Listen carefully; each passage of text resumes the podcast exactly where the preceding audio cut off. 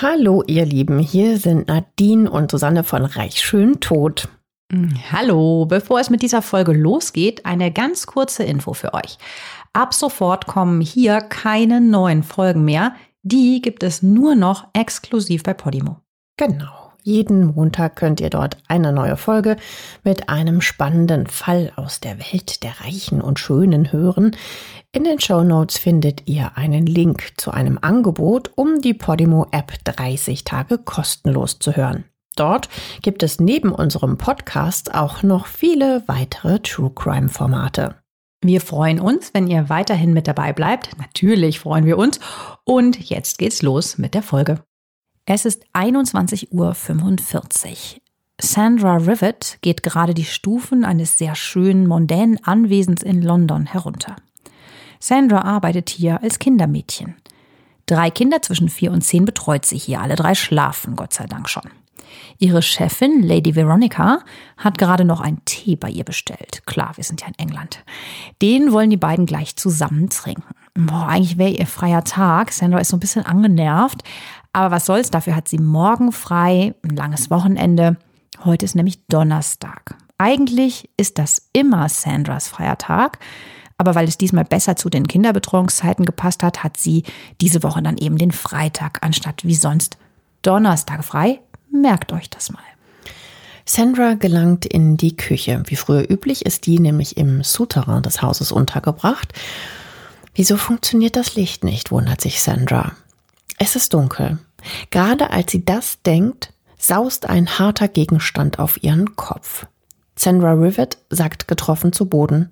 Sie ist tot, erschlagen mit einem mit Tapeband umwickelten Bleirohr, wie sich später herausstellen wird. Der Täter nimmt die Frauenleiche und stopft sie in einen Leinensack. Sie passt nicht ganz rein, ein Arm guckt oben aus dem Sack heraus. Sie ist nur 29 Jahre alt. Puh. Puh. Heute steigen wir aber hart und direkt rein. Ja. Damit herzlich willkommen bei Reich Schön Tod, eurem Podcast mit Glam Crime Faktor. Wir untersuchen die Morde von oder an reichen, schönen und bisweilen toten Persönlichkeiten. Ich bin Susanne. Und hi, ich bin Nadine. Susanne und ich kennen uns jetzt schon seit einer gefühlten Ewigkeit, seit mhm. unserem Studium. Und wir beschäftigen uns seitdem ganz viel mit Promis und wahren Kriminalgeschichten. Super schön, dass ihr auch wieder dabei seid. Wir finden es nämlich so großartig, dass wir jetzt ja auch persönlich mit euch immer Kontakt haben können. Zum Beispiel bei Instagram oder auf unserem Reich schön tot Mail-Account, Reich schön tot Insta-Account. Also, falls ihr da noch nicht seid, folgt uns gerne. Einige haben ja auch schon festgestellt, dass wir gerne auch eure Hörerwünsche umsetzen, die ihr dort loswerden könnt, wie zum Beispiel Natalie Wood, das kam von euch, Sissy oder auch O.J. Simpson. Also falls ihr die Fälle noch nicht gehört haben solltet, hört sie euch gerne nochmal auf allen gängigen Plattformen an und vor allem abonniert uns. Ihr könnt uns natürlich auch gerne euren guten Freunden weiterempfehlen. Schlagt uns gerne auch weiterhin Geschichten rund um die Mordfälle vor, in die reiche oder bekannte Persönlichkeiten involviert sind. Ihr Lieben, noch ein kurzer Nachtrag zur Folge von uns. Unsere neuen Folgen erscheinen ab sofort jeden Montag exklusiv bei Podimo. Geht einfach mal auf reichschöntod.de slash Podimo. Dort könnt ihr Podimo 30 Tage kostenlos testen. Aber jetzt geht's los mit unserem heutigen Fall. Wie wir ja gerade schon erfahren haben, sind wir mal wieder in ganz reichen und heute sogar in adeligen Kreisen unterwegs. Es geht um ganz viel Geld, Adelstitel, eine unglückliche Liebe und einen schrecklichen Mord, mit dem die Angehörigen des Kindermädchens Sandra Rivet noch heute nur schwer leben können. Aber beginnen wir einmal von vorne. Lass uns nochmal genau in die Mordszene von eben einsteigen. Es ist also Donnerstag, der 7. November 1974 um Viertel vor zehn abends. Wir befinden uns im Lower Belgrave Square 46 in Londons Nobelgegend Belgravia. Hier reihen sich wunderschöne alte Häuser aneinander. Ganz in der Nähe ist der Park Eaton Square und nicht so weit entfernt steht sogar der Buckingham Palace. Also eine sehr noble, reiche Wohngegend.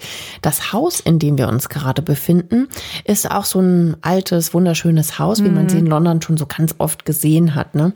Es ist ein mondänes Reihenhaus ähm, aus der Zeit so Anfang des 19. Jahrhunderts. Architektonisch ist es zweigeteilt im oberen Bereich.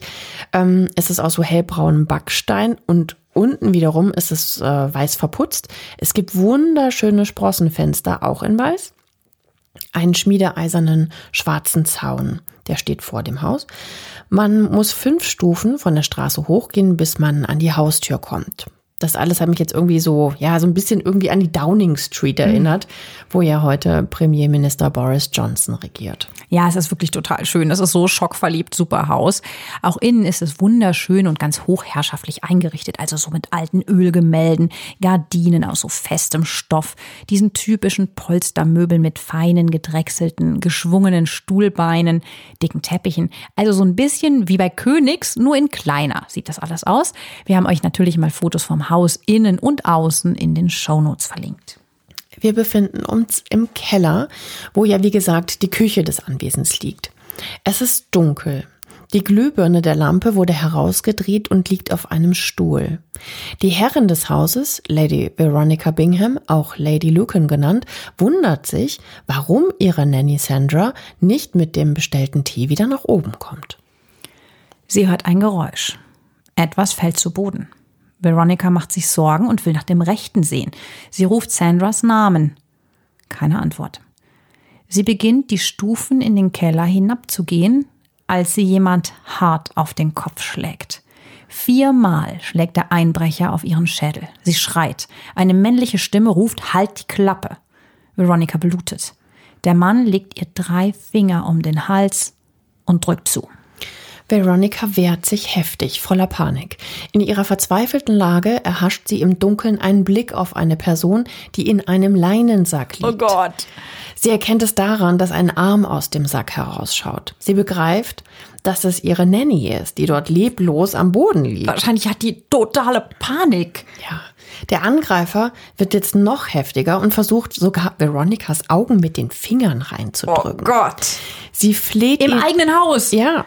Sie fleht ihn an, bitte bring mich nicht um. Dann kämpft sie, windet sich und schafft es, ihrem Angreifer in den Schritt zu packen und seine Hoden zu quetschen. Oh mein Gott. Sie ist in die Küche gegangen, weil der Tee nicht kam. Und jetzt ist ein Typ und oh Gott. Und überfällt sie so übel. So ne? völlig aus dem Off im eigenen Haus, das finde ich so schrecklich daran. So ganz unvermutet. Ja, ich habe auch Bilder von ihr gesehen, ähm, die ist wirklich blutüberströmt und so weiter. Also es war wirklich schrecklich. Ja, wir sind mitten in dieser spannenden Szene. So geht es weiter. Der Mörder lässt daraufhin sofort von ihr ab. Sie überrumpelt ihn dann, und das finde ich so krass, mit einem extrem geschickten Trick und dass der funktioniert hat. Sie steigt quasi aus der Situation aus und bittet den Einbrecher um ein Glas Wasser. Wie, wie, wie cool man sein muss, um das zu tun, ja. Und so krass, der holt ihr das dann sogar. Ja, Veronica nutzt diesen Moment seiner Abwesenheit natürlich sofort und flieht, wie du ja sagst, blutüberströmt aus dem Haus in den nächsten Pub, der in der Nähe des Hauses ist. Aber überleg mal, sie hat drei Kinder und die lässt sie gerade alleine mit dem Killer im eigenen Haus zurück. Ja, daran sieht man, wie unglaublich verzweifelt die ist. Und die nutzt einfach die letzte Situation, die nächste Lage. Das ist einfach nur Überlebenstrieb wahrscheinlich. Ja. Der Pub, in das sie flieht, ist das Plumbers Arms. Ein typischer kleiner englischer Pub, so ganz uralt, sehr traditionell. Dorthin kommen all diejenigen, die sich nach Feierabend noch einen Pint Ale oder Guinness genehmigen wollen. Dorthin rennt Veronika in ihrer totalen Panik. Sie schreit, helft mir, ich bin gerade einem Mordversuch entgangen. Meine Kinder, er hat die Nanny ermordet. Dann sinkt sie ohnmächtig in ihren blutbeschmierten Kleidern zusammen so Horror. Du sitzt da gerade in diesem Pub, quatsch da mit deinen Kumpels, spielst eine Runde Darts und dann kommt da eine Frau rein, blutüberströmt und schreit das. Also die Leute sind ja wahrscheinlich auch völlig aufgescheucht. Da wird jeder sie angestarrt haben. Sie verständigen sofort die Polizei. Und zwei Beamten kommen dann auch, rennen zum Haus und schlagen eine Scheibe ein, um, um ganz schnell reinzukommen. Ja, der Typ soll ja noch drin sein. Die Tür ist verschlossen, ne? Mhm. Ja, die Polizisten stellen fest, außer ihnen selbst hat hier niemand eingebrochen, weil wir eben vom Einbrecher sprachen. Also direkt vorne sind keine Spuren zu sehen auf den ersten Blick und das Haus ist leer. Sie finden ein blutiges Handtuch in der Nähe von Veronicas Badezimmer im ersten Stock. Achtung, Triggerwarnung, wenn ihr Details von Opfern und Tatorten nicht gut aushalten könnt, solltet ihr jetzt circa 30 Sekunden vorspulen. Der Tatort im Keller ist voller Blutflecken. Ein blutverschmiertes Bleirohr liegt auf dem Boden. Bilder und Gemälde, die hängen da in diesem Treppenabgang zum Keller, die hängen ganz schief. Und der metallene Handlauf an der Treppe, der ist beschädigt.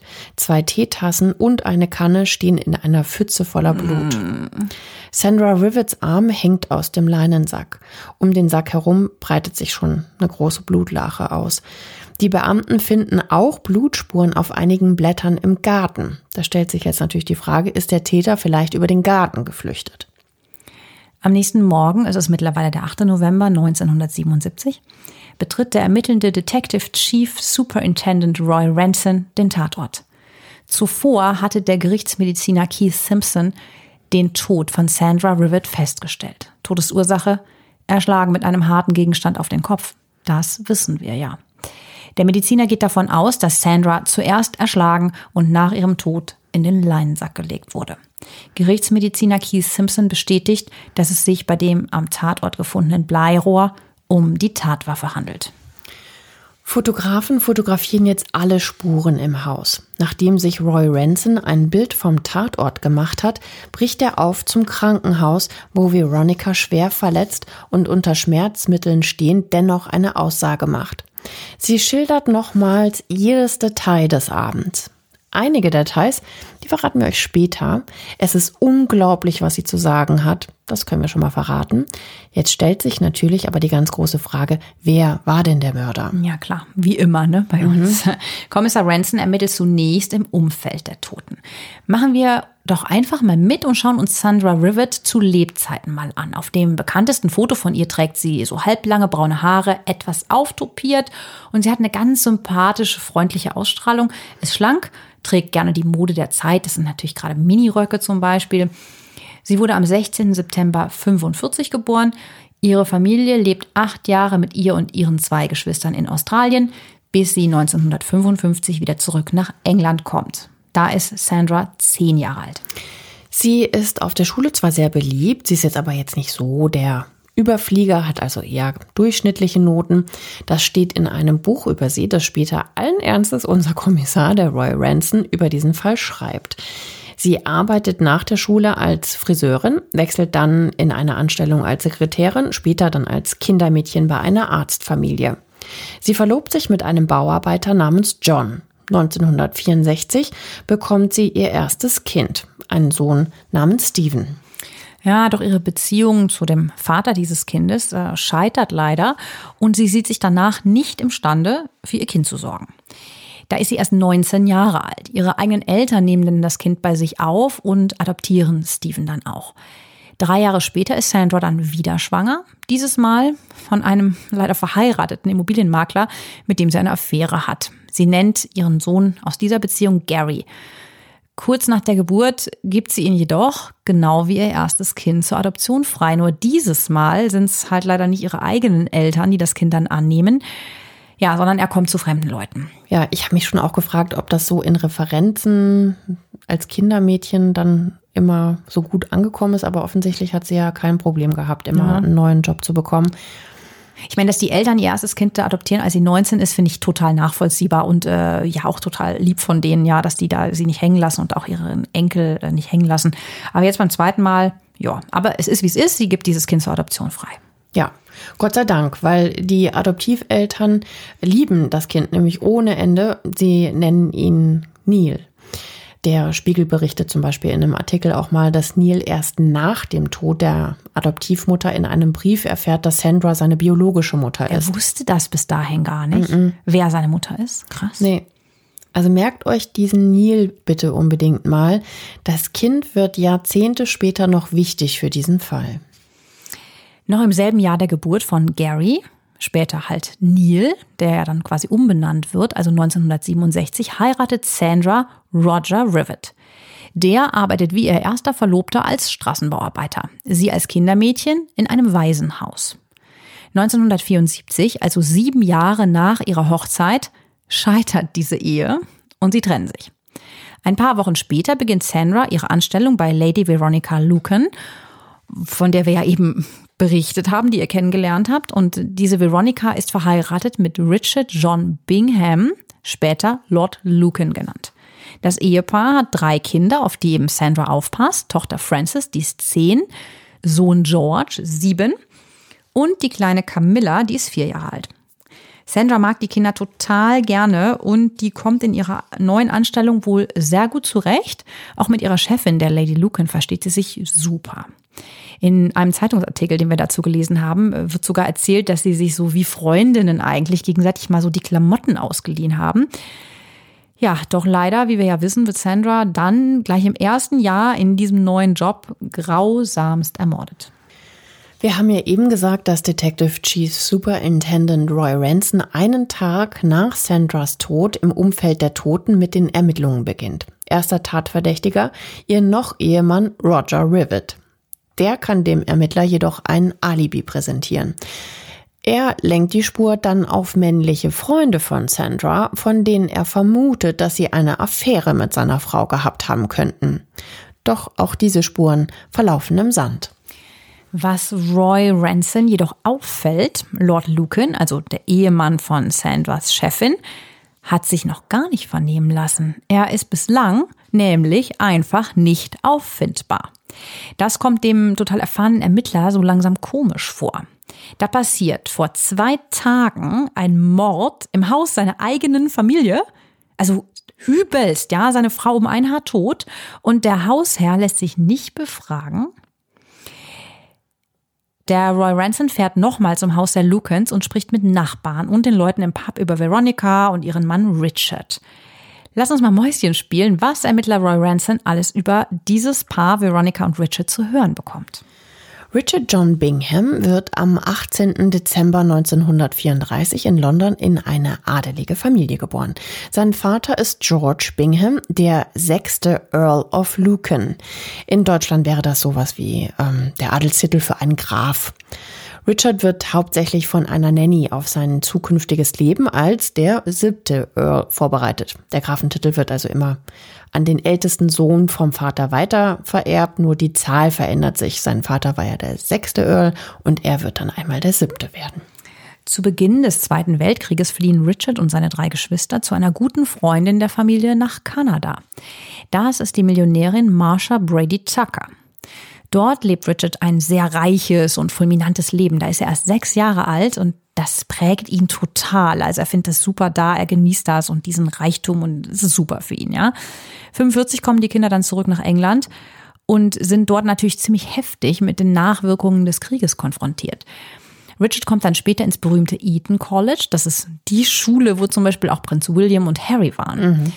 Also ja, wo man einfach so als reicher, adeliger Brite hingeht und auch wiederum seine Kinder hinschickt. Ja. Dort kommt er dann auch das erste Mal mit Glücksspielen in Kontakt. Eine Leidenschaft, die er nie wieder aufgeben wird. Und zu dieser Zeit in Eton sind das very British, vor allen Dingen Wetten auf Pferderennen. 1953 geht er dann zum Militär.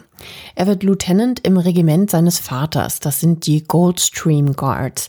Zu dieser Zeit war er übrigens auch in Krefeld stationiert, also hier in Deutschland. Nur ein Jahr später, 1954, verlässt er die Army, aber bereits wieder und wird Banker bei William Brand Sons Co. Dort verdient er 500 Pfund im Jahr, also das sind 561 Euro. Das ist für seine Verhältnisse, aus denen er kommt und die er so gewohnt ist, nun nicht gerade üppig. Aber klar, ihr wisst es, wir wissen es, man muss sich ja auch erstmal hocharbeiten. Macht er dann auch. Nebenbei spielt er aber auch gern mal und verdient sich bestenfalls noch was dazu. Er spielt damals auch gerne Kartenglücksspiele wie Baccarat oder Poker oder auch Bridge, Backgammon. 1960, also sechs Jahre nachdem er angefangen hat, bei dieser Bank zu arbeiten, trifft Richard auf Stephen Raphael. Der handelt viel mit Aktien an der Börse, ist aber auch ein sehr versierter Backgammon-Spieler. Die beiden freuen sich an, machen sogar exklusive Reisen miteinander auf die Bahamas und so. Und dort spielen sie auch viel Backgammon und Poker gegeneinander. Also das ist so ihre Verbindung. Genau, Backgammon kennt ihr ja eh, ne? Das ist dieses Spiel, weißt du, wo du auf dem Spielfeld diese Zacken hast. Du hast weiße und schwarze, mhm. ähm, runde. Runde Scheiben so, ne? Genau. Mhm, und, und dann wird gewürfelt und dann musst du entsprechend ziehen. Richard spielt jetzt mittlerweile auch regelmäßig schon, vor allem in dem sehr exklusiven Clermont Gaming Club. Der liegt in London am Berkeley Square, nicht so weit von seinem späteren Zuhause entfernt. Ich habe äh, dort mal so ein bisschen virtuell quasi reingeschaut, Mäuschen. wie das damals wohl so ausgesehen hat. Und meine Güte, also ich war wirklich äh, schockverliebt. Ja, das sieht toll aus. Ja. Also wirklich wie in so einem prunkvollen Schloss.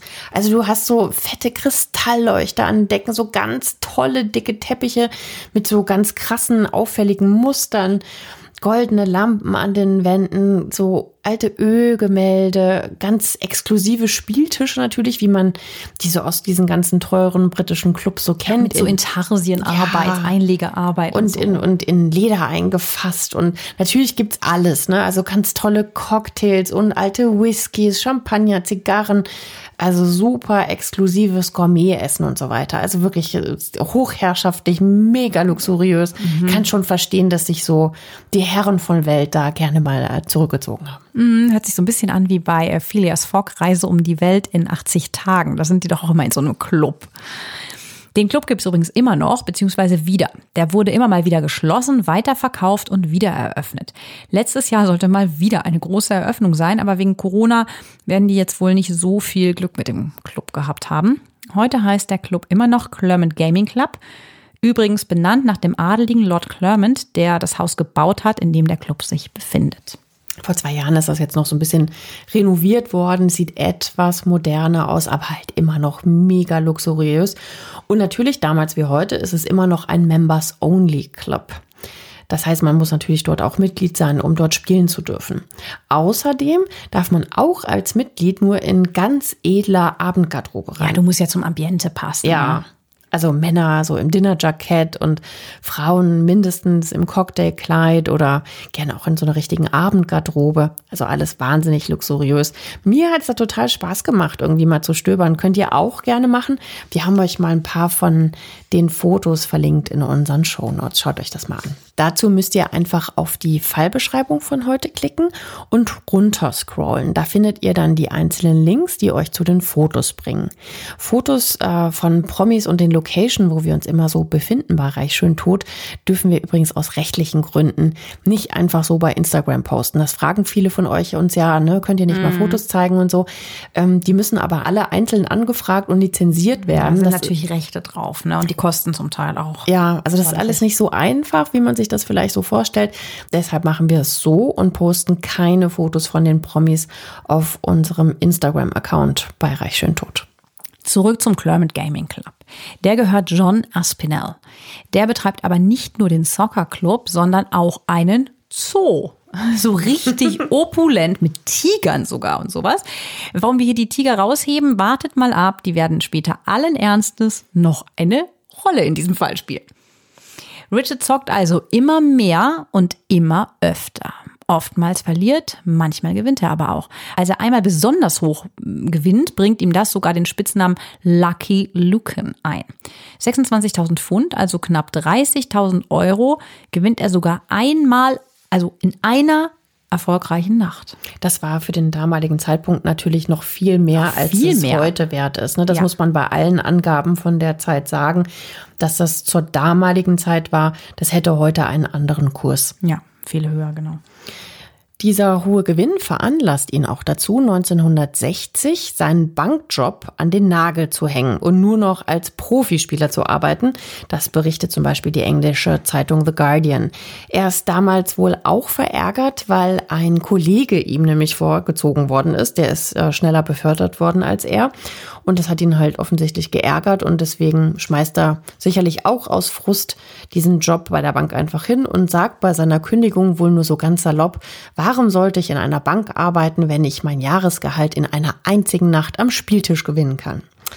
ja, keine so ganz weise Entscheidung, wie sich später ganz überraschend herausstellen wird. Aber warte mal, ich meine, stell dir mal vor, du könntest im Abendkleid in so einem Spielclub, wie du ihn eben beschrieben hast, dein Jahresgehalt in einer Nacht am Spieltisch gewinnen hm, lass mich kurz überlegen. Würde ich meinen Job dafür kündigen? Nein, natürlich auf gar keinen Fall. Aber es ist auch anders, ähm, weil zu der damaligen Zeit haben Frauen dort natürlich nicht gespielt. Ach, richtig. Die durften allen Ernstes auf der sogenannten Widows Bench sitzen, also eigentlich die, die, die Witwenbank. Ja, die durften also nur aus der großen Entfernung, aus der Distanz durften sie zu den tollen Typen, mm. äh, ihren Ehemännern rübergucken, wie die gespielt haben. Hm. Okay, gut, ich bin raus. Also kommen wir mal zur Frau. Das ist Veronica Duncan, später Lucan. Also ihr Mädchenname war Duncan. Im Februar 63 lernt sie Lord Lucan auf einer Golfveranstaltung, also ganz elitär kennen.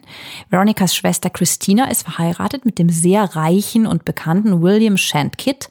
Er ist der Halbbruder von Peter Shandkit und der ist falls ihr den Namen doch schon mal irgendwie gehört haben solltet, niemals Geringeres als später der Stiefvater von Prinzessin Diana.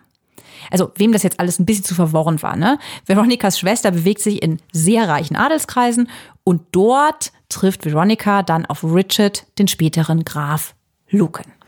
Die beiden heiraten tatsächlich noch im selben Jahr, nämlich am 20. November 1963 in der Holy Trinity Church in Kensington, London.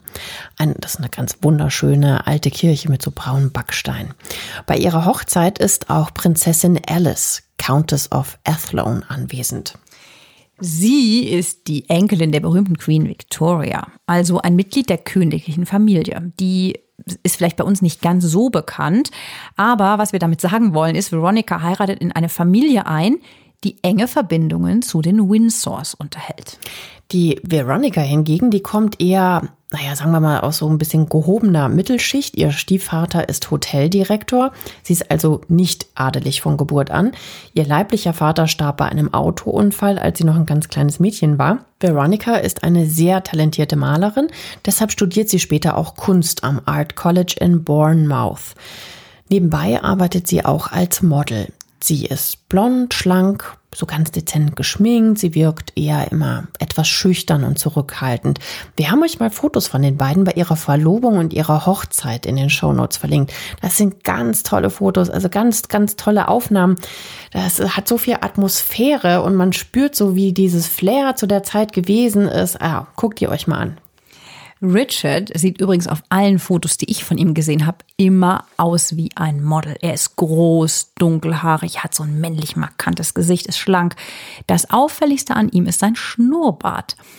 Also er sieht eigentlich wirklich so aus, wie man sich einen Adligen vorstellt. Also immer so gerade Haltung, immer perfekt gekleidet mit Anzug, Weste, Krawatte. Das ist so ein Typ, der sieht so nach Taschenuhr aus.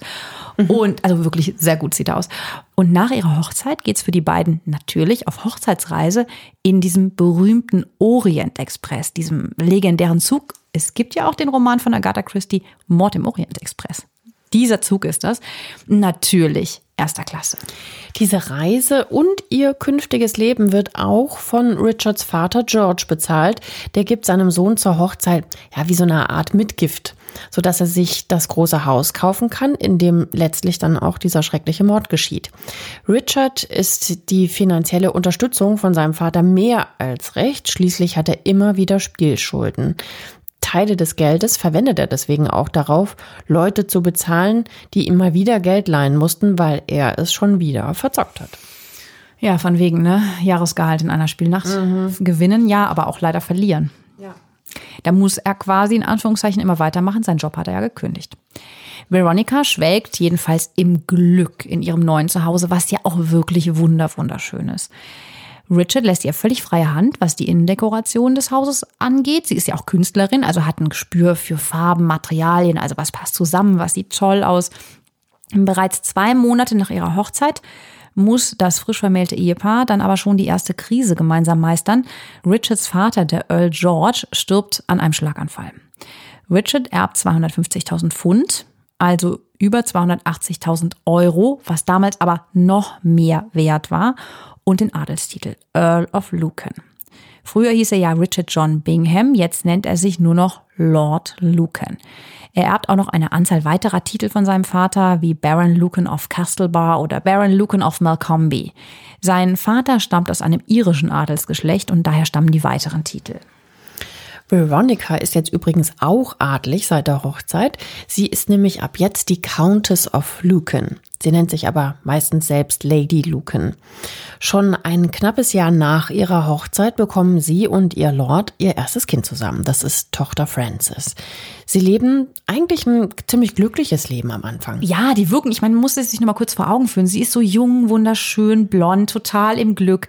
Er ein gut aussehender, großer, schlanker Mann. Beide von Adel, beide in einem tollen, also, oder jetzt ist sie auch von mhm. Adel. Beide in diesem tollen Haus. Es scheint so perfekt. Ja, und die haben auch erstmal eine richtig gute Zeit zusammen. Ne? Die verpulvern nämlich reichlich Kohle.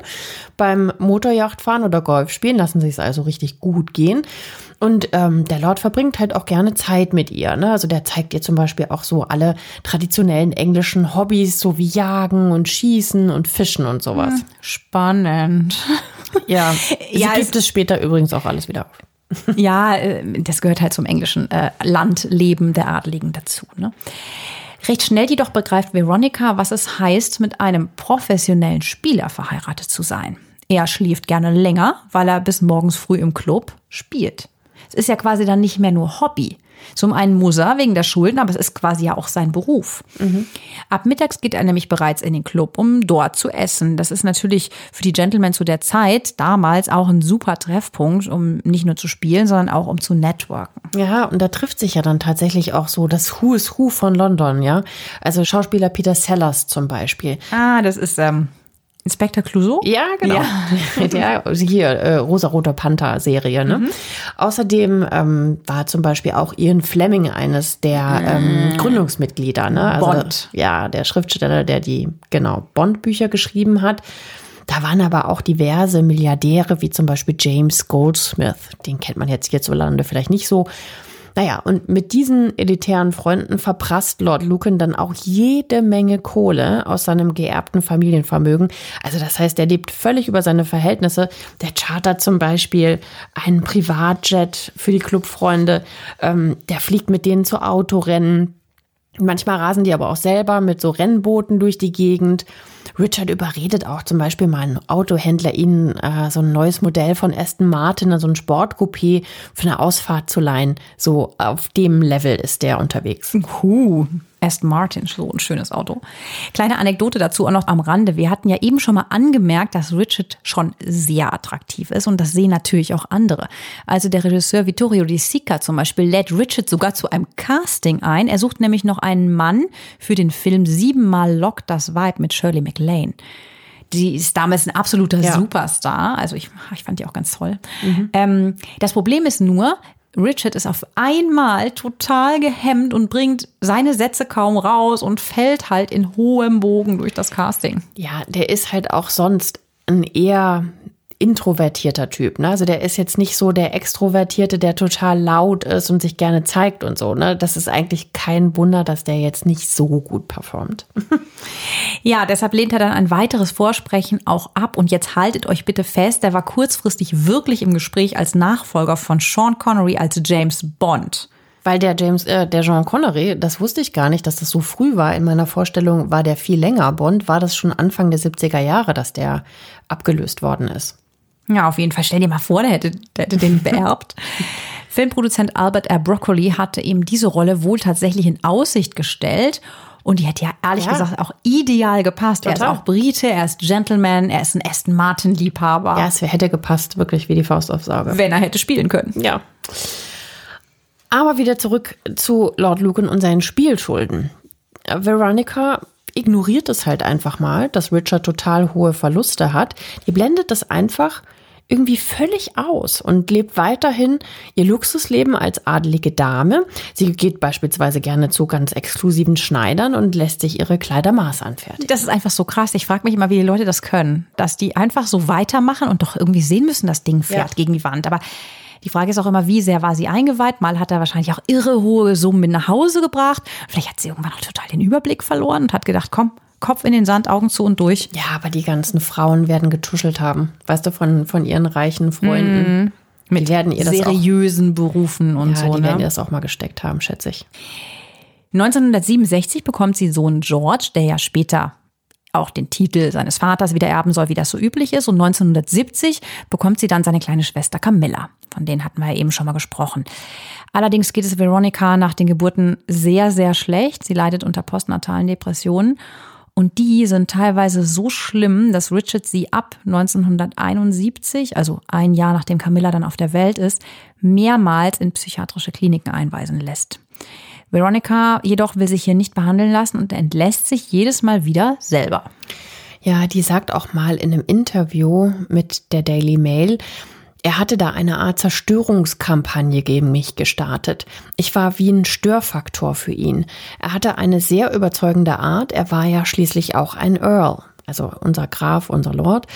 Alles, was er sagte, glaubten die Ärzte zunächst und ich wiederum glaubte erst einmal alles, was die Ärzte sagten. Äh, ich bekam Spritzen und die Nebenwirkungen waren ganz schrecklich. Ich war innerlich ganz aufgewühlt. Stundenlang bin ich durch die Gegend gelaufen deswegen. Ja, wenn wir uns noch mal kurz erinnern an diese schöne Szene, so die Hochzeit, die du beschrieben hast, die so ein Ambiente hatte, dieses junge Glück am Anfang, als alles noch mhm. so toll aussah. Also es ist völlig klar, wenn man dieses Interview, was sie im Nachhinein dann später gibt, anschaut, die Ehe hat tiefe Risse bekommen und zwar ziemlich schnell. Er ist nie da, er verzockt das Familienvermögen, sie leidet unter Depressionen. Veronica willigt dann schließlich ein, sich zumindest von zu Hause aus wegen ihrer psychischen Probleme behandeln zu lassen. Also, dass sie nicht in die Klinik muss. Ich meine, sie hat ja immerhin auch die drei kleinen Kinder. Ja, ähm, aber es hilft alles nichts, weil 1972 zieht Richard, also Lord Lucan, aus dem gemeinsamen Haus aus. Dann passiert jedoch etwas, mit dem ich gar nicht gerechnet hätte. Ich hätte jetzt eigentlich gedacht, so, ach, das ist so ein Lebemann, der ja, freut sich jetzt eigentlich, dass er frei und unabhängig ist äh, von Frau und Kind. Aber weit gefehlt, er möchte nämlich tatsächlich das volle Sorgerecht für die Kinder.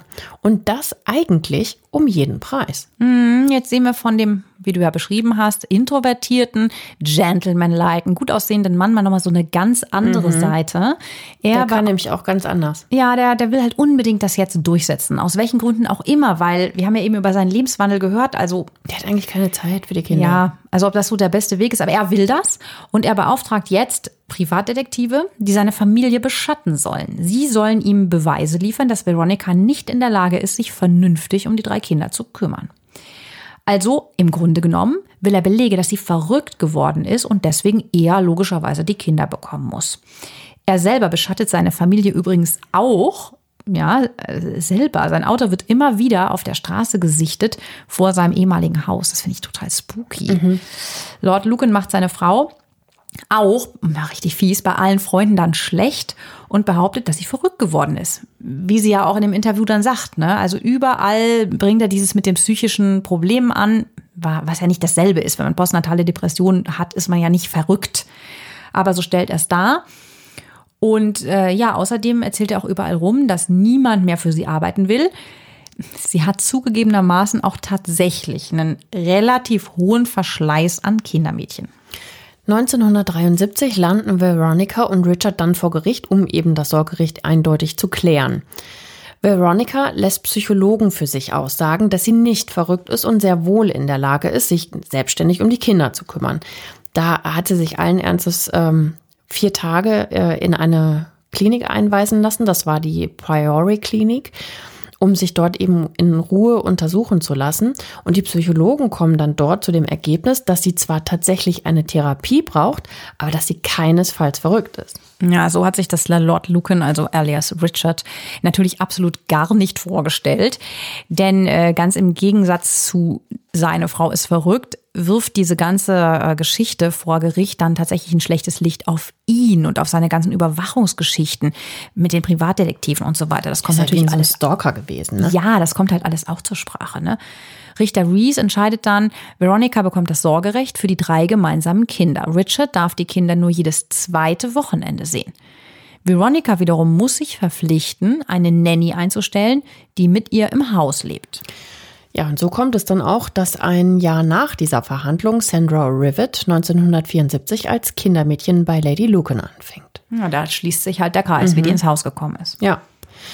Lord Lucan geht es nach dieser Verhandlung sehr schlecht. Er trinkt, raucht Kette und spielt noch mehr als sonst. Außerdem kann er es selber tatsächlich immer noch nicht sein lassen und stalkt seine Frau weiterhin und beobachtet sie von seinem Auto aus. Wahnsinn, oder? Dann einfach nicht mal einen Strich drunter zu ziehen. Wenn er mal wieder betrunken ist, sagt er seinem Freund John Aspinall, also das ist ja der Besitzer von dem Claremont Gaming Club, diesem wunderschönen Club, äh, sagt er dem angeblich sogar dass er, Achtung, am liebsten seine Frau umbringen will. Hm, sagt man vielleicht nach so einem verlorenen Sorgerechtsprozess, aber wir wissen ja, wie die Geschichte weitergegangen ist. Also, hm. Auch Gravel Howard, der ist ein adeliger Politiker, erzählt der Lord, dass der Tod seiner Frau ihn vor dem finanziellen Ruin retten würde. Das gibt Gravel Howard bei der Polizei später zur Aussage. Mm, wir vermuten jetzt mal, dass es daran liegt, dass äh, Richard dann ja auch keinen Unterhalt mehr zahlen müsste. Aber ja. vielleicht das meinte damit. Weil er zahlt natürlich nicht nur für die Kinder Unterhalt, sondern auch für Veronica und äh, die lässt es sich ja immer ganz gut gehen lassen. Ne? Also ja, und Veronica ist ja weiter im Haus. Das mhm. heißt, die Frage ist ja auch, ob er das Haus weiter finanziert. Das Haus ist ja vom Erbe von seinem Vater gekauft. Vielleicht, dass er dann das Haus verkauft, vielleicht kriegt er die so einfach auch nicht raus. Ja. Das ist spekulativ, aber ja, das, alles wir, das, das könnten, mhm. könnten alles Möglichkeiten sein, warum es für ihn besser wäre, wenn sie, nennen wir es mal, weg wäre. Krass, ja. Mittlerweile hat der gute Lord nämlich ganz schön viele Spielschulden. Ständig leiht er sich von allen, die er so anzapfen kann, Geld. 1974 hat er 60.000 Dollar Schulden. Das sind knapp 50.000 Euro. Auch hier sei wieder genannt, damals 60.000 Dollar sind natürlich nicht das gleiche wie heute. So, jetzt habt ihr einen sehr guten Einblick bekommen, was der Detective Chief Superintendent Roy Ranson im Pub von allen Nachbarn, Freunden und Ohrenzeugen so alles erzählt bekommen hat. Ihr kennt jetzt das Opfer Sandra, die Eheleute Lucan, ehemals Bingham und ihre Kinder. Wie krass einfach, oder? Außerdem wissen wir jetzt bislang Folgendes von der Tat. Sandra wird im Dunkeln in der Küche im Souterrain des Hauses erschlagen und in einen Leinensack gesteckt. Veronica wird, als sie nach Sandra sehen will, ebenfalls attackiert, ebenfalls auf den Kopf geschlagen. Sie kann aber fliehen und liegt jetzt im Krankenhaus.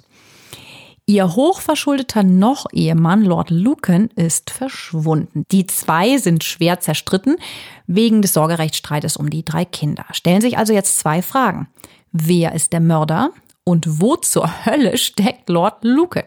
Mit dem konnte der Chefermittler Roy Ranson ja noch gar nicht reden. Er fängt also an, großräumig nach Lord Lucan zu fahren. Der hat sich natürlich nicht in Luft aufgelöst. Knapp eine Stunde nach dem Mord ruft der Lord nämlich bei seiner Mutter an und sagt ihr, dass etwas Schreckliches in Veronicas Haus passiert sei. Er hätte seiner Noch-Ehefrau mal wieder hinterher spioniert, Kara kennen wir ja schon, und hat gesehen, dass ein Mann in ihr Haus eingedrungen ist und Veronica angegriffen hat. Er, also Richard, sei ihr daraufhin natürlich zu Hilfe geeilt und er fand sie schreiend im Haus. Der unbekannte Mann ist dann geflohen. Richard beruhigt Veronica, bringt sie in ihr Schlafzimmer im ersten Stock. Und gerade als er aus dem Bad kommt, um ihr ein Handtuch zu bringen, dass sie sich ihr ähm, blutverschmiertes Gesicht sauber machen kann, hört er, wie sie auf die Straße rausrennt und Mord, Mord, Mord ruft. Krass, oder? Was andere Variante. Ja, also sehr andere Variante. Hm. Naja, diese Aussage bestätigt auch seine Schwester, also Lord Lucans Schwester Sarah später. Sie vermutet, dass Veronica eine Liaison mit einem neuen Liebhaber hat, die dann irgendwie aus dem Ruder gelaufen ist.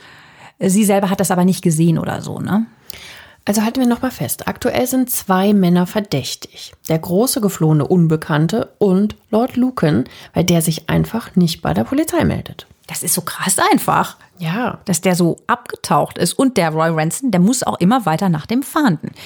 Die Geschichte erscheint jetzt überall in den Nachrichten, sogar weltweit. Die Polizei durchsucht Lord Lucans Wohnung. Weil klar, er mhm. wohnt in einer Wohnung, weil die Frau wohnt ja im Haus. Dort finden die Beamten alles unberührt. Alle Kleider sind da. Also da ist nichts gepackt und nichts, ne? Nee, und das ist einfach total komisch. Alle Kleider sind da, Geld ist da, die Papiere sind da. Sein Mercedes parkt vor der Tür und der Motor ist kalt. Das Auto ist also nicht hm, bewegt worden. In letzter Zeit nicht bewegt worden. Also nichts deutet darauf hin, dass Lord Lucan abgehauen sein könnte. Weil der würde ja wohl seine Papiere mitnehmen und auch mal ein paar Klamotten. Alles Geld. Ja, aber wo zum Teufel ist er? Roy Ranson fährt natürlich auch zum Clermont Gaming Club. Ja, sein zweites Zuhause. Ja. Sein Arbeitsplatz. Das passiert alles in den ersten Tagen nach dem Mord. Die anwesenden Gentlemen geben sich da allerdings recht schmallippig dem Polizisten gegenüber. Also das heißt, die wollen gar nicht so gerne viel reden. Ähm, sie sagen aber immerhin aus, dass Lord Lucan zwei Verabredungen an diesem Tag hat platzen lassen, also am Tag, wo der Mord passiert ist. Und das ist eher ein total untypisches Verhalten für Lord Lucan.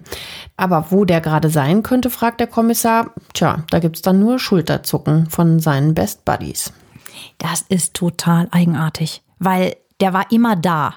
Oder in der Wohnung oder im Auto vorm Haus seiner Frau. Wo ist der? Auch Lord Lucans Mutter Caitlin wird natürlich befragt. Und sie sagt dann, dass ihr Sohn Richard sich in der Mordnacht noch ein zweites Mal bei ihr telefonisch gemeldet hat. Er sagte, dass er sich später nochmal in Ruhe bei ihr melden will und sich am nächsten Tag auch bei der Polizei für eine Aussage melden wird. Wie komisch, denn das macht er nie. Stattdessen bekommt die Polizei einen Anruf von Lord Lucans Freund Ian Maxwell Scott. Der sagt aus, dass Lucan nur wenige Stunden nach dem Mord an Lucans Kindermädchen zu ihnen nach Hause nach Uckfield gefahren ist. Das ist in East Sussex ungefähr zwei Stunden mit dem Auto von London entfernt. Dort hat Lord Lucan mit seiner Frau, also Ians Frau Susan, gesprochen.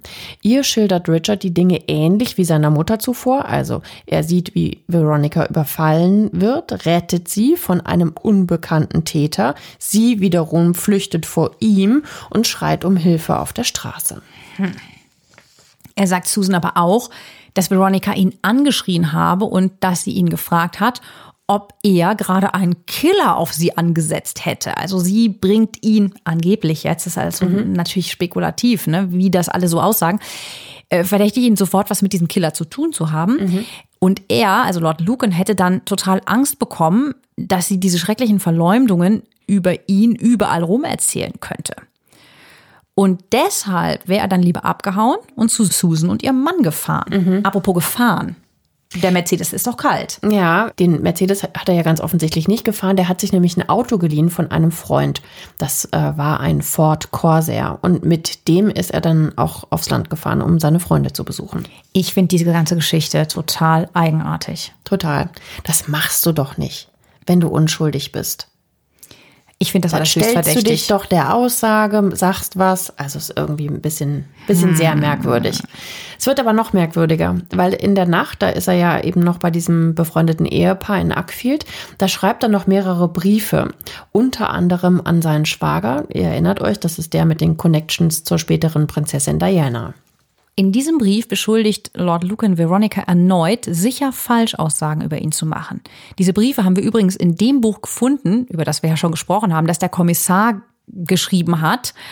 Und da steht unter anderem auch, ich werde mich jetzt erstmal zurückziehen. Ich möchte, dass die Kinder bei dir leben. Also beim Schwager. Er erklärt dann in einem zweiten Brief noch, wie seine Finanzen geregelt werden sollen, welche Konten er wo hat und Lebensversicherung. Also er erklärt so ein bisschen seine Verhältnisse. Und beim Auswerten der Briefe entdecken die Beamten dann was ganz Spannendes, nämlich Blutspuren auf den Papierseiten. Hm. Hm. Ja, vorhin haben wir euch ja auch gesagt, ähm, dass wir euch noch einige spannende Details aus Veronikas Aussage noch genauer schildern werden. Jetzt kommt's. Veronica sagt im Krankenhaus nämlich aus, dass sie, obwohl es dunkel war, sofort ihren Mann und auch seine Stimme erkannt hat. Mit ihm hat sie gerangelt, als er sie viermal auf den Kopf schlägt. Sie fleht ihn an, bitte Richard, bring mich nicht um. Wie fürchterlich. Sie sagt, sie ist sich zu 100% sicher, dass er Sandras Mörder ist und auch sie angegriffen hat. Es war kein weiterer Mann im Haus, sagt Veronica. Auch die Polizei hält Lord Lukens Aussage gegenüber seiner Mutter für falsch. Es konnte nämlich kein unbekannter Mann im Haus gewesen sein. Der Mann hätte nämlich de facto nicht unbemerkt aus dem Haus kommen können, auch nicht durch den Hinterausgang. Der war nämlich verschlossen. Er hätte also einen Schlüssel haben müssen, um daraus zu kommen. Außerdem gab es ja keine Einbruchsspuren. Ja, das haben wir ja ganz am Anfang gesagt, ne? als die Beamten kommen und die Scheibe einschlagen. Veronica sagt weiter, dass sie vermutet, dass ihr Mann eigentlich sie töten wollte. Donnerstag, das hatten wir ja ganz am Anfang mhm. erzählt, ist nämlich eigentlich Sandras freier Tag. Das was wusste der Richard natürlich. Richard natürlich wusste, genau. Und er wollte seine verhasste Noch-Ehefrau im Dunkeln überwältigen und erschlagen. Deswegen drehte er die Glühbirne aus der Lampe. Und dann, wie furchtbar, viel zu spät realisiert er dann, dass er die falsche Frau mit dem umwickelten Bleirohr erschlagen hat. Offensichtlich hat ihn dann aber der Mut verlassen, so dass das dann einfach nicht mehr zu Ende bringt, auch noch Veronica umzubringen. Horror. Das ist ja eh schon schlimm mit der Sandra, aber wenn das jetzt auch noch äh, so eine total üble Verwechslung war. Ja, und er bringt sie ja dann nach oben in den ersten Stock äh, und da ist die Geschichte mit dem Wasserglas dann, dass sie bittet, äh, ne, dass sie ihn bittet, bring mir doch ein, ein Wasser und, und ein äh, Handtuch. Und da ist es übrigens auch so, dass die Tochter Frances, die älteste Tochter, die ist ja zehn, dass sie den Vater auch sieht. Ach Quatsch. Mhm. Das sagt sie dann später auch nochmal. Ach komm. Wie Ja. übel das aber auch ist für die Kinder. Ja. Oh Gott. Es ist dann halt auch immer so die Sache irgendwie, ähm, hat sie es nur gehört, hat sie es wirklich gesehen, wie verlässlich ist eine Aussage von einem verängstigten Kind, hat die Mutter vielleicht da auch noch mal ein bisschen eingewirkt. Wahnsinn. Ja. Fürchterliche Situation. Vier Tage nach der Tat jedenfalls findet die Polizei dann auch diesen Fluchtwagen, man kann es ja eigentlich schon fast Fluchtwagen nennen, Ja, von dem du eben sprachst. Ne? Genau, die sich da Lotta geliehen hat, dieser Ford Corsair.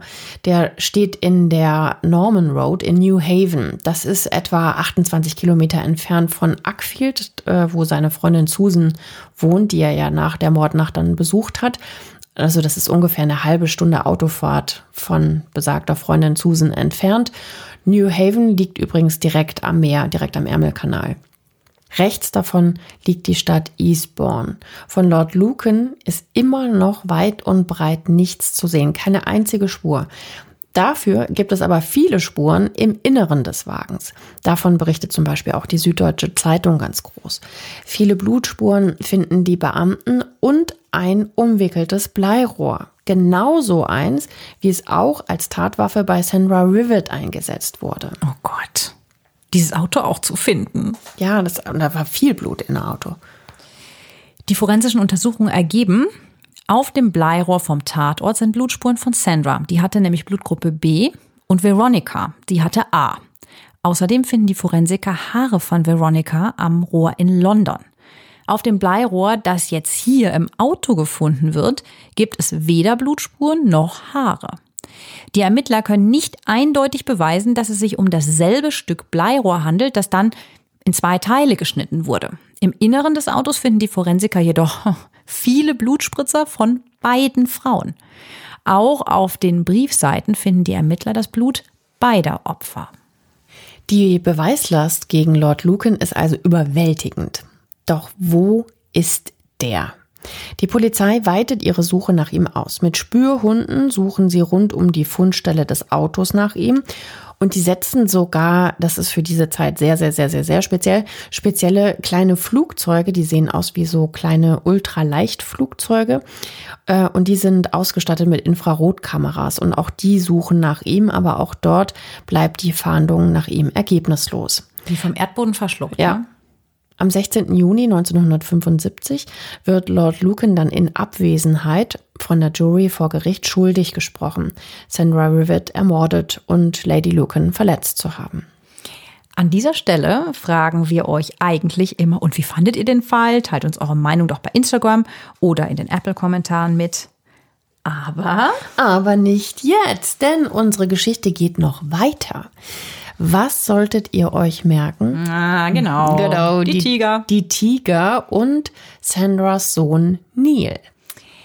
In den Jahren nach dem Mord gibt es unzählige Gerüchte, wo Lord Lucan steckt oder wie er vielleicht auch gestorben sein könnte. Eine davon ist, dass er sich im Zoo von seinem Freund John Aspinall, dem Clubbesitzer, versteckt hat und dort von einem Tiger gefressen wurde. John sagt dazu aber nur lapidar in einem Interview, meine Tiger sind besseres Fleisch gewohnt. Die würden doch nicht den ollen Lucky, der hieß ja Lucky Lukin als äh, Spielerspitzname, die würden doch nicht den ollen Lucky fressen.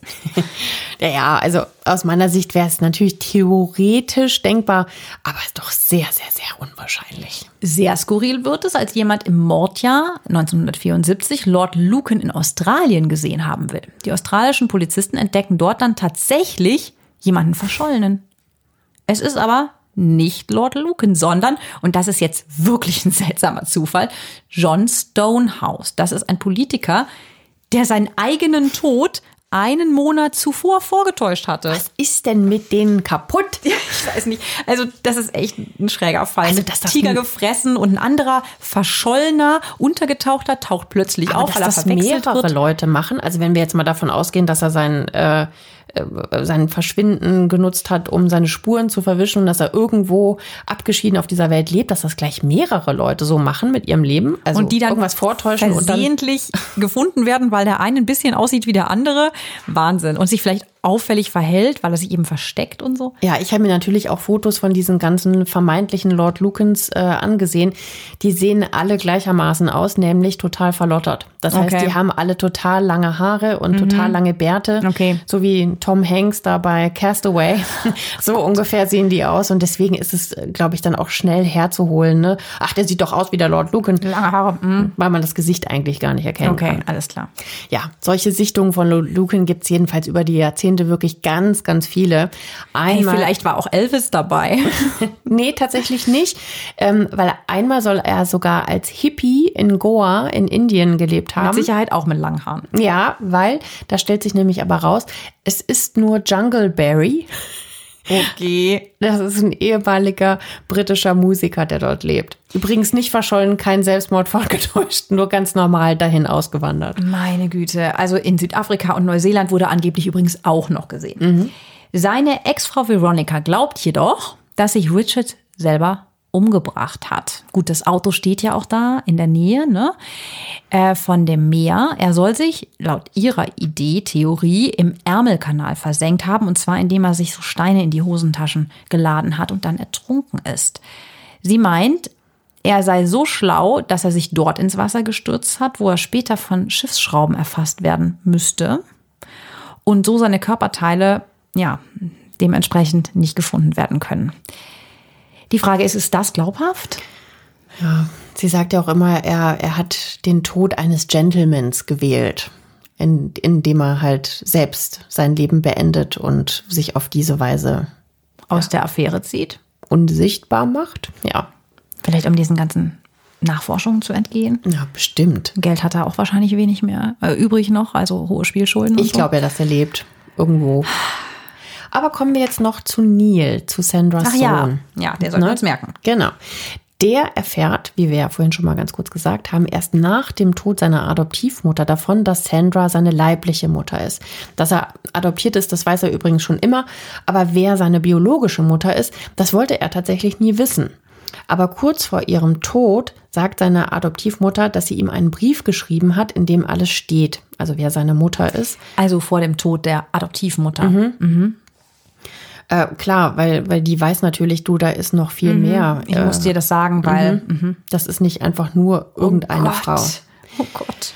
Und es dauert dann allen Ernstes vier Jahre, bis der Neil sich traut, diesen Brief zu öffnen. Das war erst 2008, also 34 Jahre nach der Ermordung seiner Mutter.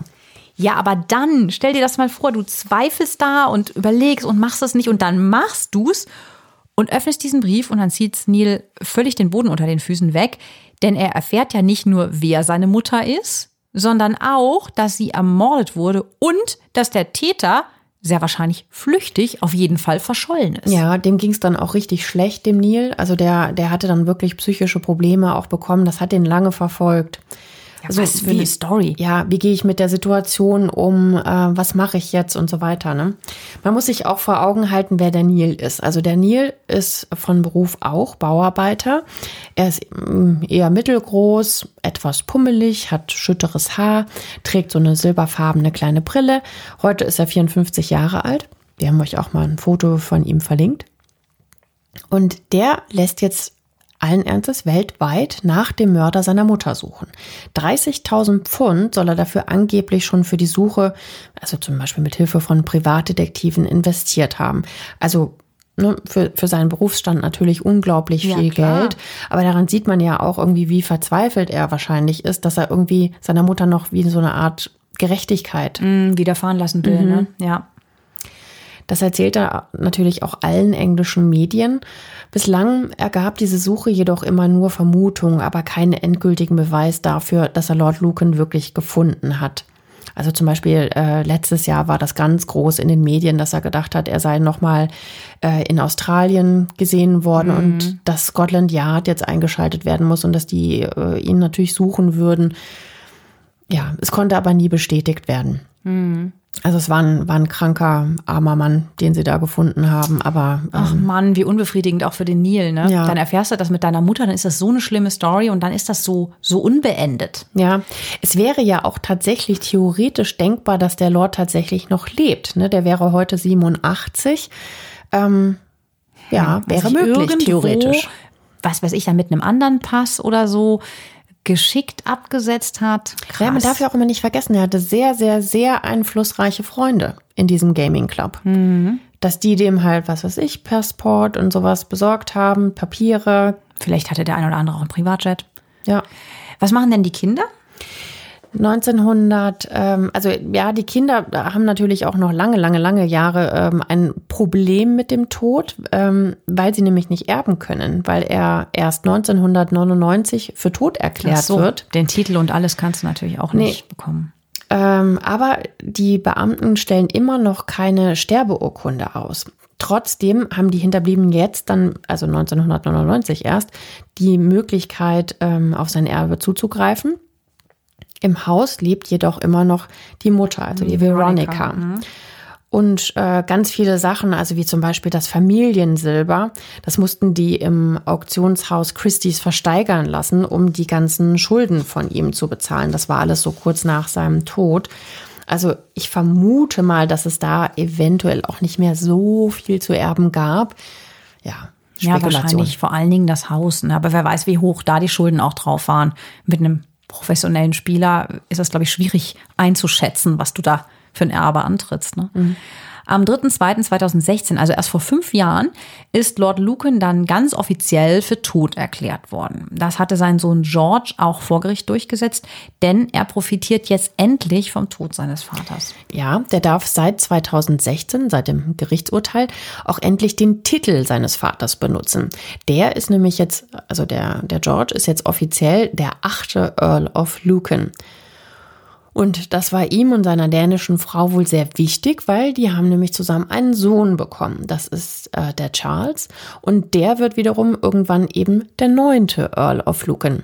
Also die Dynastie bleibt offensichtlich weiterhin am Leben und wird fortgeführt.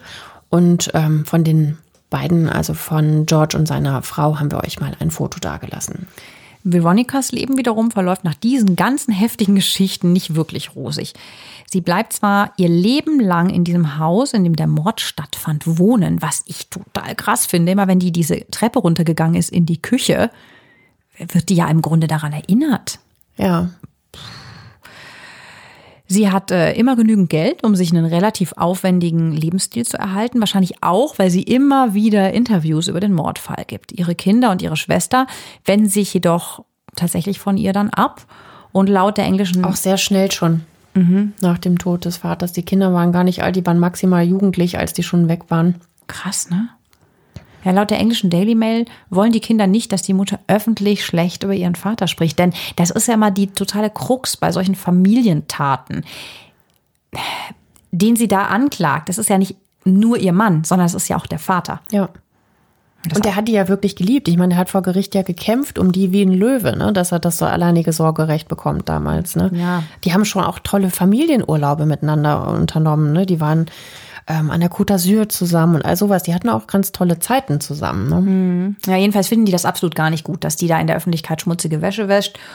Veronica dagegen fühlt sich missachtet und falsch verstanden und bricht dann den Kontakt zu den Kindern auch vollständig ab. Also da ist einfach ein Keil zwischen denen, auch eigentlich total traurig, weil es ist schon alles Drama genug, dass die sich dann auch noch alle so zerstreiten danach. Ja, ich habe mir auch noch mal Fotos von ihr angeschaut. Also die tat einem dann schon richtig leid. Ne? Also das war eine, eine alte, verhärmte Frau. Mhm. Also wie sie dann da in ihrem schicken ähm, königlichen Stuhl gehockt hat. Neben sich tatsächlich noch ein Gemälde ihres Mannes mhm. in so einer königlichen Robe. Okay. Also so ein bisschen spooky. Ähm, sie sah halt aus wie so eine, so eine richtige Society Lady, ne, wie man sich die so vorstellt. Also hatte auch bis ins hohe Alter gemachte, gefärbte blonde Haare, so ganz äh, hochgesteckt, auftupiert, ähm, war sehr, sehr stark und extrem geschminkt immer und hat immer ganz tolle, erlesene Kleidung und Schmuck und so an. Also, ja, aber dahinter, wie sah es dahinter aus? Ja. Ne? Komplett gebrochen mit den Kindern, alleine dann? Ja, auf jeden Fall einsam. Ja. Ja, und 2017 bringt sie sich dann tatsächlich mit einer Überdosis Tabletten um. Da ist sie 80 Jahre alt. Der Zeitung Daily Mail gibt Veronica ihr letztes Interview und sagt, dass sie niemanden zur Last fallen möchte. Das wäre das Schlimmste für sie. Ja, und ihr gesamtes Vermögen hat sie Wohltätigkeitsorganisationen gespendet. Also noch nicht mal nach ihrem Tod äh, den Kindern etwas überlassen. Ja, oder den Enkeln, dass es halt irgendwie weitergeht. Ne? Ich meine, dann kriegt er den Titel. Sie behauptet immer, sie hätte nichts mehr gewusst von den Kindern. Also ihre Tochter heiratet tatsächlich in der Kirche, die nur ein Steinwurf von, von Mutters Haus entfernt ist und sagt der Mutter halt auch nicht Bescheid, dass sie mhm. heiratet. Und dann regt sie sich über sowas natürlich dann auf mhm. und ja, und deswegen sind sie halt alle enterbt. Wahnsinn. Der Bruch ging echt tief. Viel, mhm. viel Unglück. Mhm. Was denkt ihr denn? Glaubt ihr, Lord Lucan lebt noch? Schreibt uns das gerne bei Instagram oder auch in die Apple-Kommentare. Da und auf jeder anderen Plattform könnt ihr uns auch abonnieren. Gerne natürlich auch gut bewerten. Und äh, ja, so verpasst ihr natürlich auch keine Folge mehr. Aber damit ihr jetzt auch irgendwie wieder ruhig werdet und in und positive Gewässer kommt und entspannen könnt, empfehlen wir euch noch ganz, ganz doll einen neuen Podcast von uns, von der Julep Family. Das macht unsere Bekannte, die Hannah. Ja, der heißt Ruhe und Kraft, ein ganz toller Meditationspodcast mit geführten Fantasiereisen zum Entspannen. Ganz, ganz angenehm, einfach sich da so ein bisschen wegzuträumen, vor allen Dingen in diesen Zeiten im Moment, können wir euch echt ans Herz legen. Ja, hört doch da einfach mal rein. Ja, und das war es leider schon von uns für diese Woche. Ja, dann habt eine schöne Zeit, bleibt gesund und wir hören uns nächsten Montag wieder. Habt eine gute Zeit. Tschüss.